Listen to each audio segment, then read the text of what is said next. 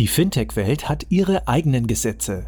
Deshalb verpassen dir Payment and Banking und Paytech Law ab sofort wöchentlich deine Druckbetankung zu Rechtsthemen aus der Welt von Payments, Banking, Krypto und Co. Kompakt in wenigen Minuten briefen dich unsere Experten von Paytech Law einfach und verständlich zu allem, was du wissen musst. Heute widmen wir uns dem Thema nachhaltiges Investieren im Zuge der ESG-Kriterien auf europäischer Ebene. Wir beantworten die Frage, was sind die ESG-Kriterien? Wie hat ESG seinen Stellenwert in der Finanzbranche bekommen? Wie legt man fest, dass die Kriterien eingehalten werden? Und was ist der aktuelle Stand in Europa? Viel Spaß beim heutigen Podcast mit Anwu Tran und unserer Gastgeberin Christina Casala. Herzlich willkommen zu einer neuen Ausgabe Fintech Recht Kompakt. Alles legal. Heute mit Anwu Tran, Investmentanwalt und Steuerberater und Partner bei Enerton. Hallo Anwu. Hallo Christina. Wir sprechen heute über nachhaltiges Investieren, ESG-Kriterien auf europäischer Ebene. Fangen wir ganz grundsätzlich an, Anwu. Was sind denn eigentlich die sogenannten ESG-Kriterien? Was verbirgt sich hinter diesen drei Buchstaben? Ja, diese drei Buchstaben sind ja, würde ich ja fast schon sagen, seit Jahren in aller Munde und in der Finanzbranche, äh, wenn nicht sogar das Top-Thema zurzeit. ESG ähm, steht für Environmental, Social und Governance. Also wenn man es jetzt mal ins Deutsche übersetzt, ähm, Umwelt, Schrägstrich ökologisch, ähm, Sozial und Governance kann man mit oder wird auch mit Unternehmensführung übersetzt. Wobei, glaube ich, Governance ist mittlerweile auch so ein eingedeutscher Begriff, den kann man, glaube ich, auch so verwenden. Wie ist es denn eigentlich dazu gekommen? dass dieses Thema äh, quasi auch im Investmentrecht äh, einen solchen Stellenwert bekommen hat. Da muss ich ganz kurz einhaken. Also es ist vollkommen richtig, es hat im Investmentrecht definitiv einen Stellenwert bekommen, aber nicht nur. Also im Prinzip hat es diesen Stellenwert jetzt in der ganzen Finanzbranche ähm, bekommen. Darauf können wir aber gleich vielleicht nochmal eingehen. Ähm, wo, woher kommt das Ganze? Letzten Endes, wie so oft, auf europäischer Ebene getrieben worden. Es fing im Prinzip mit dem EU-Aktionsplan 2018 an, mit dem man jetzt mal in a nutshell gesagt hat, dass man eben äh, Klimaschutz vor allem ernst nehmen muss. Mhm. Ja, also äh, vereinfacht gesagt hat die EU-Kommission erkannt, dass es eben 5 nach 12 ist, wenn es um so Themen geht wie äh, Umweltverschmutzung und, und Klima. Wandel etc. und dass da einfach was getan werden muss. Es gab noch ein paar andere Maßnahmenpakete, ähm, gab ja diesen Green Deal und dies, dieser Deal und auch dieser Aktionsplan muss ja irgendwie umgesetzt werden. Wie macht man das natürlich im Zweifel durch Gesetze erstmal, die dann auch wiederum umgesetzt werden müssen, aber quasi als logischer Zwischenschritt brauchen wir erstmal verbindliche Regeln und deswegen gibt es eben die ESG-Regulierung, nenne ich es jetzt mal, die ähm, 2019 als auch 2020 veröffentlicht wurde. Das ist in erster Linie die sogenannte Offenlegungsverordnung und die sogenannte Taxonomieverordnung. Mhm. Das heißt, es geht um viel Transparenz für den Kunden oder für wen? Genau, es geht in erster Linie mal um Transparenz für den Kunden, wovon auch immer. Also diese Transparenzpflichten, die, sage ich mal, primär in der Offenlegungsverordnung äh, mal originär festgelegt werden, zur Taxonomieverordnung komme ich gleich noch, richten sich im weitesten Sinne an alle Finanzunternehmen, die anlegen. Also zum Beispiel Banken, die Portfolioverwaltung machen, äh, auch die ganzen Kapitalverwaltungsgesellschaften, Schrägstrich Asset Manager und durchaus auch Versicherer, die Versicherungsanlageprodukte anbieten, weil auch da ist ja letzten Endes, wie auch bei den anderen Konstellationen so, ein Versicherter hat ja einen Anspruch für den Fall der Fälle. Das Geld muss ja auch irgendwo herkommen dann und deswegen ist natürlich auch die Versicherung darauf bedacht, äh, ihr Geld zu mehren, muss dementsprechend auch ihr Geld anlegen und dementsprechend sind sie auch in diesem Kreis der Verpflichteten dabei. Die Taxonomieverordnung, um das vielleicht auch ein bisschen einordnen zu können, die ergänzt sozusagen die Offenlegungsverordnung. Die Taxonomieverordnung ähm, setzt sich dezidiert mit der Frage auseinander, wann ein Investment als ökologisch nachhaltig gilt. Also das ist sozusagen eine Untermenge eben dieses ESG, also in dem Fall das I.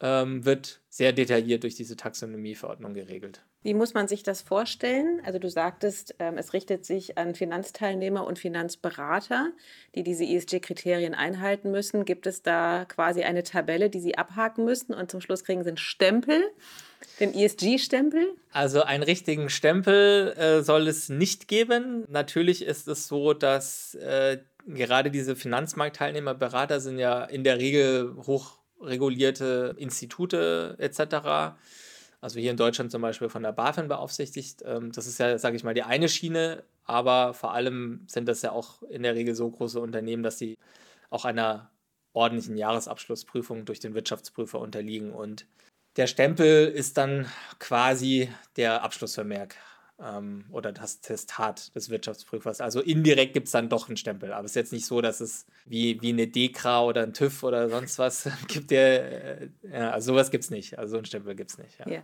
okay. Wie ist denn der aktuelle Stand? Wo stehen wir gerade in dieser... Äh ja, in diesen Kriterien in Europa? Und wie ist perspektivisch sozusagen die Vision? Wir sind gerade eigentlich in einem ganz guten Zwischenstadium. Also ähm, diese Verordnungen, die ich äh, genannt habe, die sind schon, wie gesagt, 2019, 20 veröffentlicht worden. Da wusste man also schon mal grob, was auf einen zukommt. Wie seit einigen Jahren üblich, äh, spielt aber die Musik in begleitenden Rechtsakten der EU. Das sind die sogenannten Level 2 ähm, Akte. Das sind dann eben sogenannte delegierte oder Durchführungsverordnungen oder auch ab und zu mal Richtlinien. Es gibt insgesamt drei Level, richtig? Genau. Mhm. Das dritte Level wäre dann, ähm, das sind dann Dokumente von den Aufsichtsbehörden direkt, ja? also nicht, von der, nicht vom europäischen Gesetzgeber, sondern von den zuständigen Aufsichtsbehörden, die letzten Endes ein paar Hinweise und Tipps geben, wie man jetzt eigentlich eine Vorschrift auslegen muss, weil selbstverständlich äh, gibt es oft Fragen. Der Rechtstext ist nicht 100% klar. Und dann ähm, gibt da die Aufsichtsbehörde ein bisschen Guidance. Das sind dann die Questions and Answers, QA. Ähm, manchmal auch Guidelines, also Richtlinien. Wobei, äh, um diesen Begriff so ein bisschen einzufangen, also Guidelines hört sich ja erstmal so an, als wäre es vielleicht nicht verbindlich, aber um es kurz zu machen, am Ende des Tages sind auch diese Guidelines und QA im Ergebnis verbindlich, weil sich die nationalen Aufsichtsbehörden bei uns, die BaFin, letzten Endes eigentlich immer dran halten möchte. Aber wir sind Level 2, sagst du. Wir sind, äh, wir sind eigentlich auch schon in Level 3. Es ist, äh, es ist tatsächlich ein, ein relativ wildes Nebeneinander von, von ja, Prozessen. Level 1 ist in der Tat final, das sind ja im Prinzip nur diese zwei Verordnungen. Äh, Level 2 äh, sind wir relativ weit. Da ist es so, dass die zuständigen Aufsichtsbehörden, in dem Fall ist es vor allem die ESMA, Europäische Wertpapieraufsichtsbehörde, hat weitgehend äh, schon die finalen Entwürfe ähm, bereitgestellt. Im Ganzen ging ein, äh, jeweils ein Konsultationsverfahren voraus, äh, in dem eben in dem Fall die Finanzmarktteilnehmer, Berater oder auch alle anderen, die da vielleicht ein Interesse dran haben, äh, grundsätzlich mal Stellung nehmen können. Und so dreht man da seine Runden und dann landet man eben im finalen Entwurf. Äh, selbstverständlich wird nicht immer alles berücksichtigt, ähm, was da als Feedback kommt. Da nehmen ja auch äh, Dutzende, wenn nicht sogar mehr Parteien Stellung und natürlich nimmt auch nicht jede Partei Gleichstellung. Klar, grundsätzlich ist da schon Gleichlauf, so sag ich mal, die Pain Points äh, adressieren dann natürlich im Zweifel alle Branchenteilnehmer, aber der eine will es tatsächlich vielleicht dann doch in der einen Nuance so, der andere so. Und auch da muss sich ja natürlich die Aufsichtsbehörde entscheiden, berücksichtige ich das Feedback überhaupt? Und wenn ja, von wem und, und inwieweit? Ne? Richtig. Also ich, ich würde mal sagen, äh, Stand heute sind wir eigentlich insoweit recht fortgeschritten, dass man jetzt eigentlich ganz gut in die Umsetzung gehen kann, weil eben viele der Texte in einer finalen oder fast finalen Fassung sind. Ähm, in der Regel ist es so, dass die finalen Entwürfe nicht nochmal groß angepasst werden. Das sind ja jetzt die europäischen Kriterien. Wo stehen wir denn im internationalen Wettbewerb? Da müssen wir, glaube ich, differenzieren. Also es ist ja, wie gesagt, eine europäische Initiative und deswegen alles, was da jetzt eben ähm, auf EU-Ebene EU kommt, gilt ja auch Jetzt mal für ganz Europa, jetzt mal grundsätzlich gesagt. Das heißt, da gibt es jetzt ja erstmal keine Divergenzen. National äh, kann es noch sogenanntes Goldplating geben. Goldplating bedeutet, dass man da eben noch einen Schritt weiter geht und nochmal ein paar strengere Maßstäbe anlegt. Das wird sich rauskristallisieren, aber erst die nächsten Monate, Jahre. In, in, in Deutschland ähm, gibt es da schon erste Bemühungen der BaFin. Insgesamt, wenn man da mal quasi über die EU-Grenzen hinausschaut, ja, also das bin jetzt kein, kein äh, Umweltwissenschaftler, aber ich würde mal behaupten, dass die EU da schon relativ weit vorne ist. Ja? Da, weil natürlich größere Industrienationen wie China zum Beispiel, ja, äh, was auch irgendwo verständlich ist, da vielleicht nicht so hinterher sind beim Thema Umweltschutz äh, wie jetzt die EU das Hauptthema sind gerade natürlich äh, so Sachen wie CO2-Emissionen, wo natürlich äh, Hand, das Hand in Hand gehen würde, wenn man da sagt, hier, wir wollen die Re Emissionen reduzieren, dass auf manche Länder natürlich einen recht harten Impact hätte auf ihre Industrie. Und deswegen ist es, glaube ich, auch irgendwo logisch, dass da jedes Land äh, ja, unterschied äh, unterschiedlichen Wert auf, auf diese Maßnahmen legt. Aber um es kurz zu machen, ich denke, die EU braucht sich da nicht verstecken. Wir sind da auf einem guten Weg. Ähm, natürlich, wie so oft kann man sagen, mehr, mehr geht immer.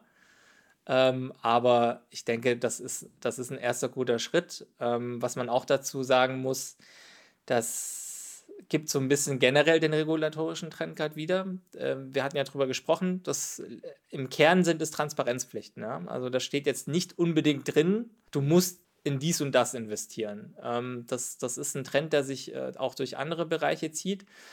Man hofft da sozusagen darauf, auf eine mittelbare Wirkung. Also dadurch, dass der Kunde letzten Endes zumindest jetzt demnächst mal sieht, ja, in, in, in, was investiert da eigentlich meine Versicherung, meine, mein Asset Manager, wer auch immer, meine Bank, mache ich mir dann vielleicht Gedanken und merke, okay, ähm, das gefällt mir vielleicht alles gar nicht so. Ich, ich, ich lege Wert auf grünes Investieren und, und sehe, ähm, mein, meine Bank macht das nicht. Und dann gehe ich vielleicht zu einer anderen Bank, die äh, das macht. Und das ist, denke ich, so ein bisschen die Zielrichtung, ja, weil natürlich auch die rechtliche Hürde, jemanden wirklich direkt vorzuschreiben, in was er investieren muss, natürlich viel, viel höher ist. Und deswegen, glaube ich, versucht man eben momentan diesen mittelbaren Weg äh, zu fahren, dass äh, der Druck letzten Endes vom Kunden kommt. Ja, der Kunde hat eine eine sehr große oder eine, es, es kann eine sehr starke Kraft entwickeln, in der Tat. Das ist so zumindest das Bild beim, beim Gesetzgeber oft, dass ja das ultimative Korrektiv ja oft vielleicht nur der Kunde sein kann. Ja. Nachfrage sozusagen. Genau. Angebot wird durch Nachfrage gesteuert. Das ist so wahrscheinlich die Idealvorstellung. Gut, herzlichen Dank an Wu Sehr für gerne. deinen Einblick in das Thema nachhaltiges Investieren, ESG-Kriterien auf europäischer Ebene. Das war alles legal. Fintech recht kompakt für dieses Mal. Wir freuen uns, wenn ihr uns auf eurer Lieblings-Podcast-Plattform abonniert. Übrigens, wenn ihr noch tiefer in die Welt des Fintech-Rechts eintauchen wollt, dann abonniert unbedingt auch Paytech Talk, der Podcast von Payment Technology Law. Dort steigen Alresa, Frank und ihre Kollegen noch deutlich tiefer in komplexe Materien ein. Viel Spaß dabei und bis zum nächsten Mal bei Alles Legal. Fintech recht kompakt.